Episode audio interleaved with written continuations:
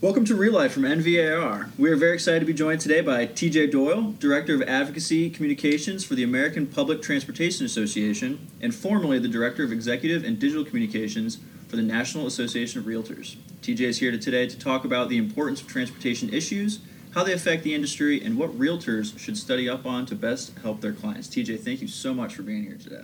Thank you so much for having me, Steve. Uh, it's a pleasure coming from the former world of real estate associations at NAR uh, and then jumping over to APTA in probably the last six months. The, the real carry through that I saw um, between what I did at NAR and what I now do at APTA is we always talked about how the real estate was the lifeblood of a community. They connect people, places, things. Well, in the world of public transportation, we consider uh, ourselves the backbone of communities. So there's a very easy and uh, nice carry through between sort of the two topics and industries. Um, I'm already working uh, on the APTA side with some of my old colleagues at NAR.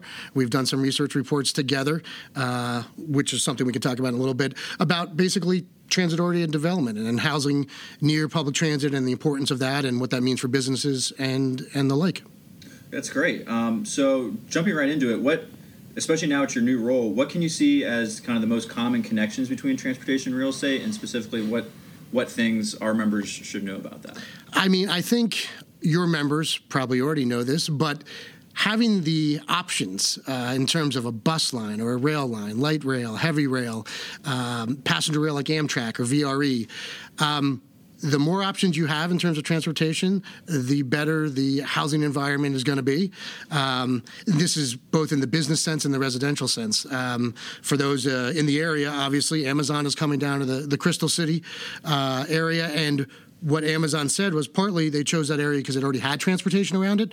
But the other factor is now that Amazon's coming in, you're seeing uh, proposals for the new metro stop that's going to go down there. They're probably going to increase that BRT line that runs right up Route 1 in, in Alexandria. So, um, as a realtor, you're already looking for the best fit for your clients, and transportation is going to be a factor. So if you have a family that that has no vehicle or plans to perhaps get rid of their vehicle, you're going to be looking for something along the orange line or something along the red line where they can they can buy and never have to worry about uh, what they're going to do with that car.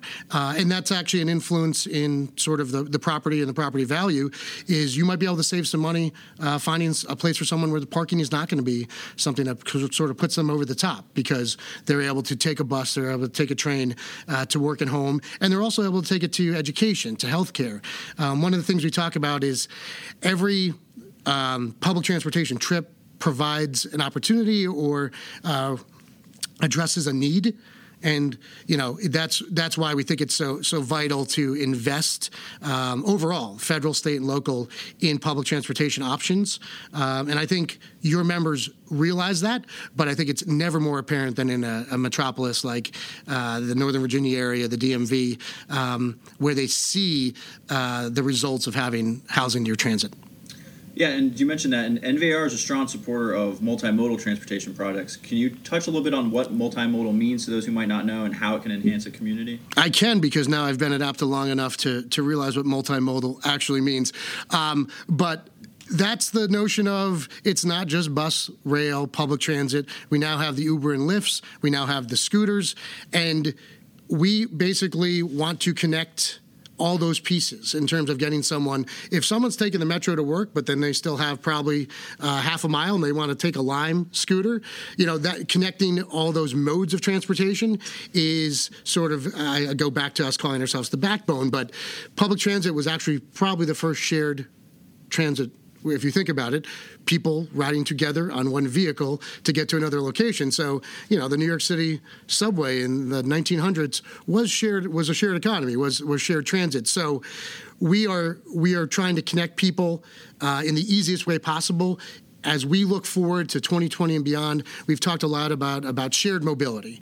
So, how do buses, trains, light rail connect to the Ubers and Lyfts of the world and the scooters to provide the most seamless uh, transportation experience for everyone? Because uh, that, that's, I think that's the whole goal is to make the process as simple as possible. You see the new technologies now where in certain parts of the country, uh, in a Denver or Dallas, you now have apps that allow you to book both rail, bus, Uber, scooter, and that just makes it easier for everybody. And the less anyone has to think about how they get around, I think the happier they are. So, two years ago, a significant amount of Northern Virginia's transportation funding was diverted to provide needed funding for Metro. Current legislation in the Virginia General Assembly attempts to replenish the critical funding for the Northern Virginia Transportation Authority.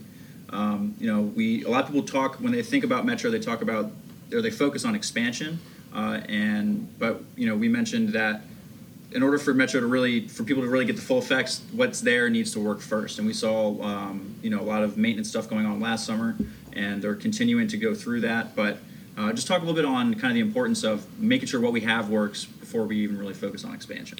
One of my biggest focuses in my role as director of advocacy communication is um, educating and informing about the need for increased investment in public transportation across the board. Metro, along with other legacy systems like in New York or in Chicago, they need the federal investment to repair, maintain, and improve the systems. Um, if you do that and you have a more reliable system, we have seen that you will increase ridership, it'll be a more enjoyable experience, more people will take transit, the whole ball gets rolling there. Um, Metro itself has tried to do that in terms of shortening hours hours and doing maintenance at night so that they can uh, get to this state of good repair. Um, the number across the country is the state of good repair number is $99 billion would be needed to just get these systems back up to what would be that normal ability to operate. You get there, then you can start having the conversations about the Purple Line expansion and expansion westward and, and, and, and the like. But really, it's this need initially to invest in surface transportation across the board, particularly in my case, public transportation. Um, and it's super important in 2020. We are nearing the second month of the year, the end of the second month of the year. In September, uh, September 30th, 2020, the FAST Act expires. This is the current surface transportation legislation. If that expires, that program completely goes away. And that's the program that is calling for increased investment in pro- projects such as the metro projects, uh, but it's it's along the lines of 178 billion dollars over six years would be needed to get us to the state with good repair. Um, it's not a grade I love to talk about, but the uh, American Society of Civil Engineers (ASCE) always gives out those those grades. The infrastructure grade uh, for the past few years has been a D minus. So overall, it is acknowledged that we are in vast need of improvements at the federal, state, and local level to our systems. And it's baby steps. Get that investment, the systems begin to improve, and then you see these other benefits that, that come with that. So um, I think because we're here in the Northern Virginia area, WMATA is the greatest example, but you see this pop up in, uh, all over the country, uh, and I think that's that's the first big step. And so, just kind of on that point, if you're a realtor in this area and you have someone who's come moving to this area is totally new, not familiar with the area, you know, they've they might have heard about um, the vast number of options they have between Metro, the buses, all of the like the ride sharing apps, all that kind of stuff. What what do you think is something that they might be wanting to learn up on to really, you know, to sell that to a potential client, especially people who are new to the area? What is something that they can kind of hang their hat on as far as we kind of we have this in the pipeline, we have this going forward to kind of sell the idea that you know this you know being a big metropolitan area we have a sound public transportation system already in place. I think we are blessed. I know that uh, if you hang out enough on Twitter, you'll see people complaining about Metro, but we have a very strong foundation with with our rail system, with our bus system. Um, there are BRT lines, bus rapid transit lines, where they already exist in Alexandria. They exist in D- DC, where you see the red uh, painted bus lanes. There's also conversations with as many people that come here to, to work uh, for the government, to work for different industries, of expanding along the Route 7 corridor. So from Alexandria all the way at the Tyson's Corner, um, you see that there's a recognition by politicians, by local agencies, um, that when there is that need, that they are going to push hard uh, to find the transportation options for folks and to either support them with additional funds or to build and expand in, in other ways. So I think as a as one of your uh, realtor members, just showing people that uh, you know maybe break out your app, pull out Google Maps or the Transit app, and show them just from where they're looking all the different ways that they can get from point A to point B. Um, this morning, uh, I looked. I live in the the sort of Alexandria Arlington border, I had four or five different ways to, to do bus routes to Metro to get here that, you know, before I worked at APTA, I would admit I would have just hopped in the car or I would have hopped in Uber and done that. But now I'm a good uh, torchbearer for the public transportation industry. But it, it is amazing in, when you finally look at that, and if, if you're if you're talking to a client, when you just show them that they might be from an area where they never even considered the bus. There are different parts of this country where the bus just means rural um, transit for those that are going to healthcare. So, can you talk just a little bit about the overall impact transportation ha- transportation has on quality of life in the area, uh, bringing businesses to the region, um, making it easier for people to just get around the area, whether it's schools, businesses, all of that? Um, it's really easy to talk about. One of the things we're doing at APTA in 2020 is speaking broadly about public transportation gets us there.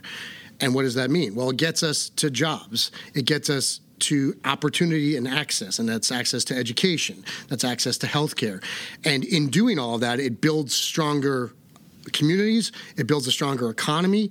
Um, we've seen specifically in the Amazon example, businesses very much in the area care about the transportation options. And it's not just Amazon.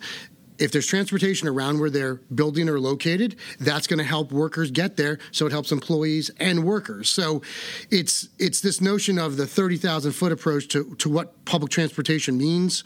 Um, it means cleaner air. It means less congestion.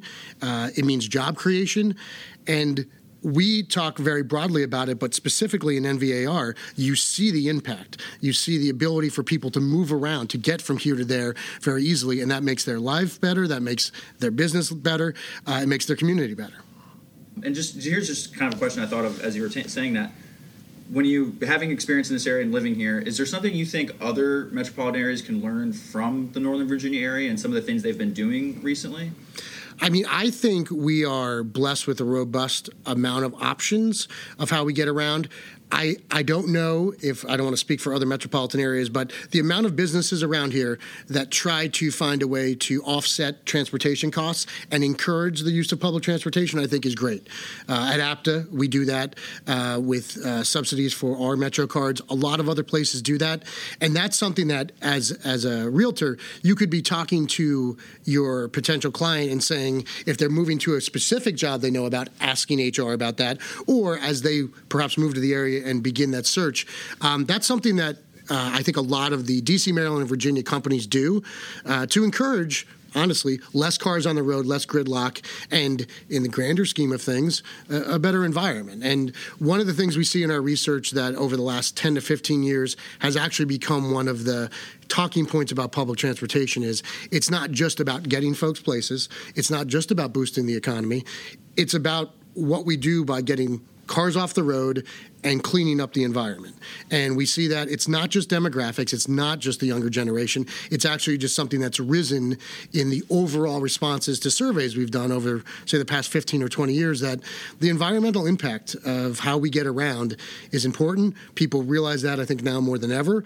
Um, and so that could be a conversation uh, with someone who, you know, might have a car, might want to get rid of it, or has two cars and wants to go down to one car, and that you have this ability. And we didn't even talk about the the VRE and MARC. So we we are blessed with virtually every option, short of a ferry, uh, to to get around that we talk about at, at APTA. So um, I, I think.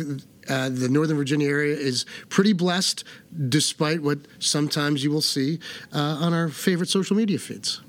So just to circle back again to uh, another specific project, uh, can you talk a little bit about the Long Bridge? So not an expert on this, but I do know uh, that this would be a huge boost for VRE and, and Amtrak as well. Um, they're talking about building another bridge across the Potomac, um, sort of up by the 14th Street Bridge and the train tracks next to it if you're if you're traveling and you look over. And really that's going to increase capacity. That's going to make it easier to get folks in and out. And for VRE's sake I think it'll allow them to perhaps expand themselves further south or at least run more lines. I know one of the things for some of the VRE and MARC trains is, you know, they can only run in certain times of the day, obviously the heavily commuted times of the day, but if they build this and increase capacity, they can run more trains, they can get more people in and out of the hubs of DC uh, right now, L'Enfant Plaza and Union Station, uh, at least coming from south to north uh, via VRE.